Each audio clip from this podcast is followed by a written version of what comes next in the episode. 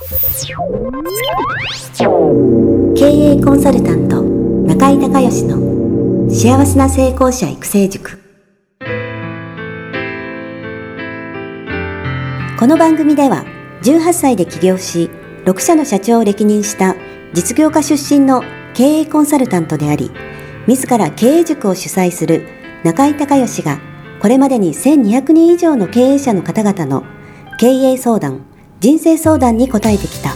脳科学心理学とマーケティングを活用した独自のノウハウでビジネスと人生のバランスの取れた幸せな成功の実現をお手伝いします。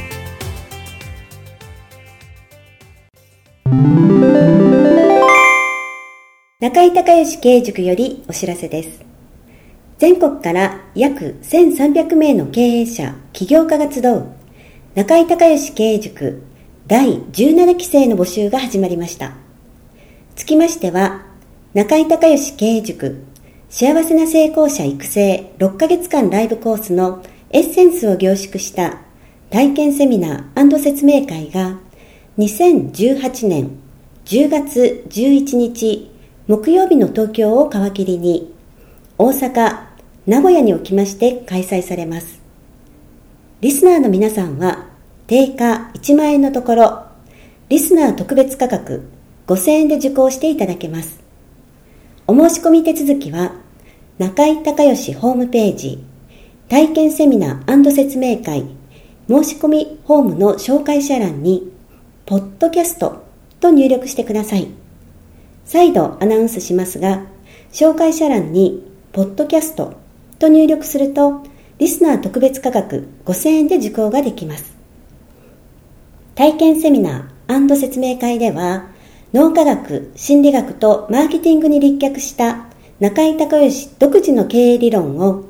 頭と体で体験することができます。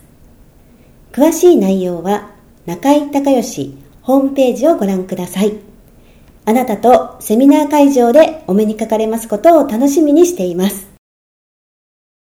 リスナーの皆さん、こんにちは。経営コンサルタントの中井隆義です。今日はですね、えー、長野県は立科にあります。私の別荘の方で、えー、経営理念をね、策定する合宿をやっておりまして、もう早速、えー、ミッションをね、えー、早々に完成されました。アラブさんが、私の横に えー、スタンバイしていただいてますので、えー、アラブさんのね、質問を受けていきたいと思いますが、まずは自己紹介をお願いします。はい、ありがとうございます。えー、大阪から参りましたアラブと申します。えー、私は、えー、不動産の鑑定事務所と、えー、不動産の売買仲介を行っている会社、とコンサル会社を、えー、やらせていただいております。よろしくお願いいたします。はい、よろしくお願いします。じゃあ早速質問お願いします。えーとまあ、うちの会社ではですね、まあ、メインとして、まあ、あの鑑定評価業務というのをやらせていただいているんですけども、はい、えー、まあ、その中で、まあ、社員が、えーまあえー、数名、まあ、今7名ぐらいいてるんですけども、はい、あのまあまあ、あの新卒で来る方っていうのは、えー、うちらの業業界的には少なくて、はい、まあ、どこかからの転職の方が、まあ、多いんですけど、はい、まあえー、最近ちょっと若い人が入ってきたりとかしまして、はい、まあ、第二新卒に近いような形で、はいはい、あのまだその社員教育というか、あのが十分にできていないような方が増えてきているので、えー、そういう方に対してどういうふうに、えー、指導していけばいいのかなということについてお聞きしたいと思います。はい、わかりました。まあね、あの、せっかく今回ね、あの、ミッション作られたんで、はい。えー、まあ基本はやっぱりそのミッションの浸透でしょ。はい、はい。これね、あの、経営の神様、松下幸之助さんがね、はい、経営理念の浸透、はい、組織における浸透が、事業の成功の50%を占めると言われてるんですよ。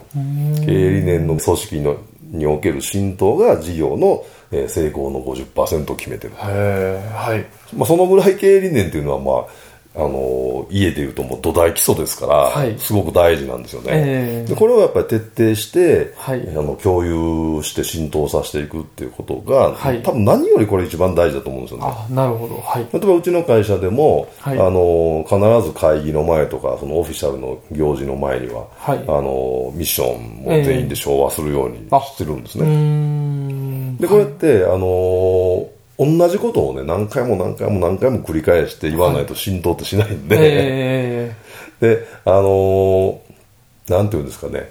まあ、変えられたらね、あのー、今回、えー、会社の方に変えられたら、はい、まあ、ミッションと、えー、ビジョンと、それから、まあ、バリュー。はい、これを、あのー、まあ、経営理念発表会っていうオフィシャルの会を開いてもらってね、えー、全員集めて、はい、で、社長としてこういうふうに考えてるっていう、はい、実際ミッションを、えー、発表して、その、まあ、解説っていうか、えー、なんでこうなったかっていう、はい、思いを語ってもらって、はい、で、将来のビジョン、まあ、近未来のビジョン、こういうふうな方向に向かっていくっていう話と、そのためにはこのバリュー3つね、トップバリューを、えー、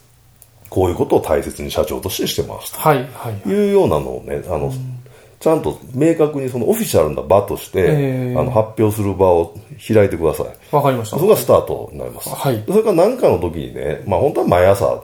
あの、ミッション昭和するのがいいんですけど、はい。あの、毎朝なくてもいいので、まあ1週間に1回とか何かの会の時とかに必ずその、あのみんなで声出して、昭和をして、はい、で、えー、それにまつわる話をしてから、なんか本題入るとかね。ああ、はいはいはい。あの、一回ではもう覚えられないし、えー、あの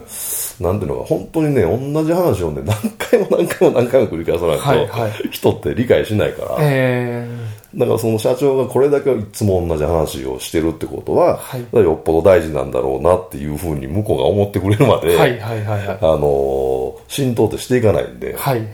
それがまず一つね。はい、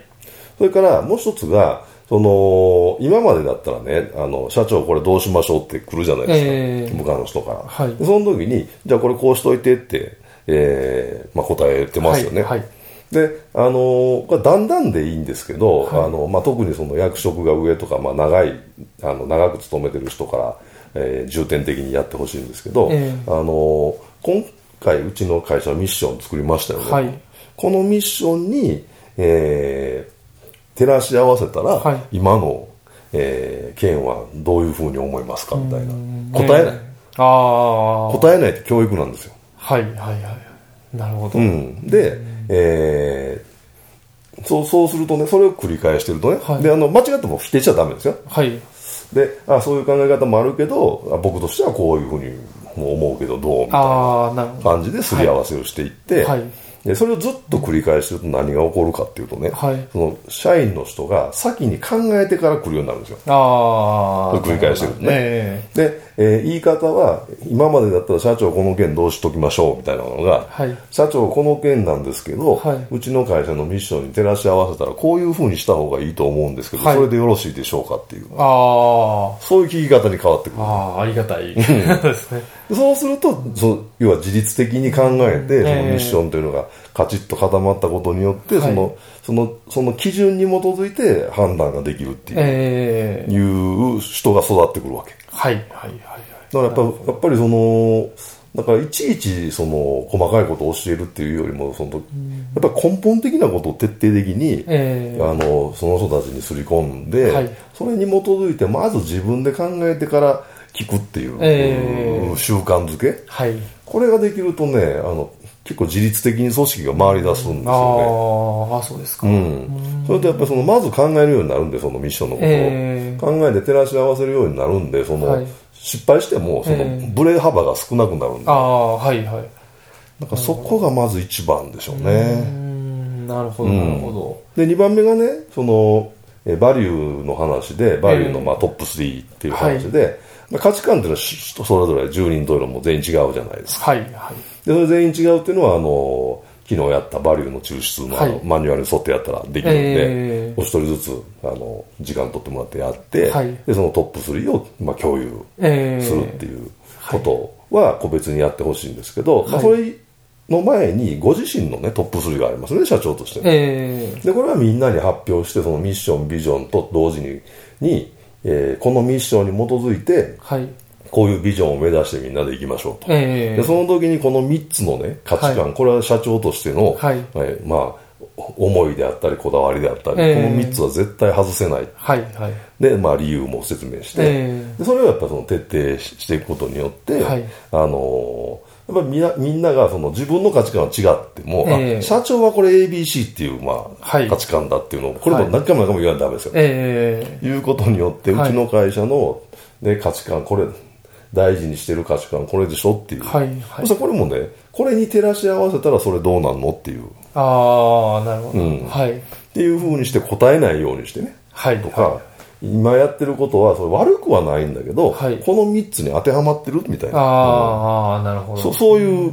言い方をすることで、はい、あのその3つっていうのを覚えてもらって、はい、で社長に話をする時もしくはその自分で仕事を進める時に、自分の中にその3つの価値観が自分の価値観とは違っててもね、えー、自分もっと大事にしてる価値観があったり違うと思うんです全員一緒ってないから、はいはいはい、でもその会社にいてこの仕事をする時は、この3つを大事にしないといけないないってことが分かれば、えー、それに沿って仕事するようになりますから、はい、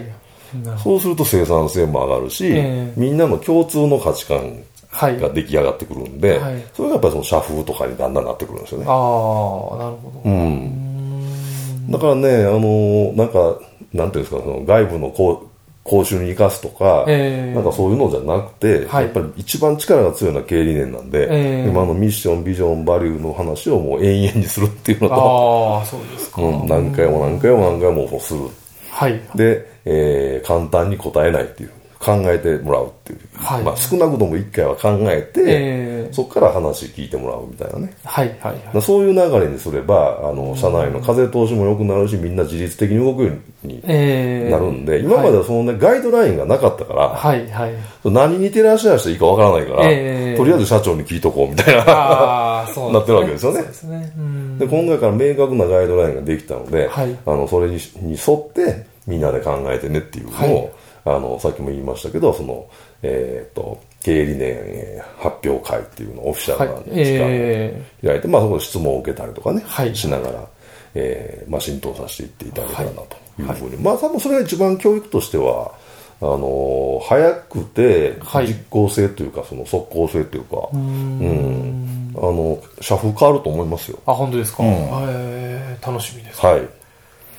ちなみにその、はい、えー、経営理念とかミッションっていうのは、会社に掲げたりするもんですか、うん、ミッションは掲げた方がいいでしょうね、ミッションとバリュー。は。ビジョンはまあ変わっていくんで、あなるほど、うん、で社長があの、まあ、とりあえず、例えば、えー、今年ね、今年のビジョンはこんな感じみたいな。はい、ビジョンはね、多分ね、あのー、毎年どっかのタイミングで、今年はこれみたいなのは発表した方がいいですね。ああ、ビジョンが。うん、ああ、ね、変わっていくから。うん、なるほど、なるああそうですね。うん。だからビジョンってあのその一つのビジョンが達成されるとまた次のビジョンが見えて、えー、次の目標が出てくるから、はいはい、あんまり固定しないでその毎年今年のテーマこれみたいな。今年え。ー、今年はこういうことこの部門を頑張っていこうとか、はいはい。えー、ここなんか新しいのを作ろうとかなんかそういうような感じで毎年年間テーマみたいな感じで作るといいと思いますね、えー、なるほどなるほど、はいわかりました。はい。ありがとうございます。はい、はい。ありがとうございました。はい、ありがとうございました。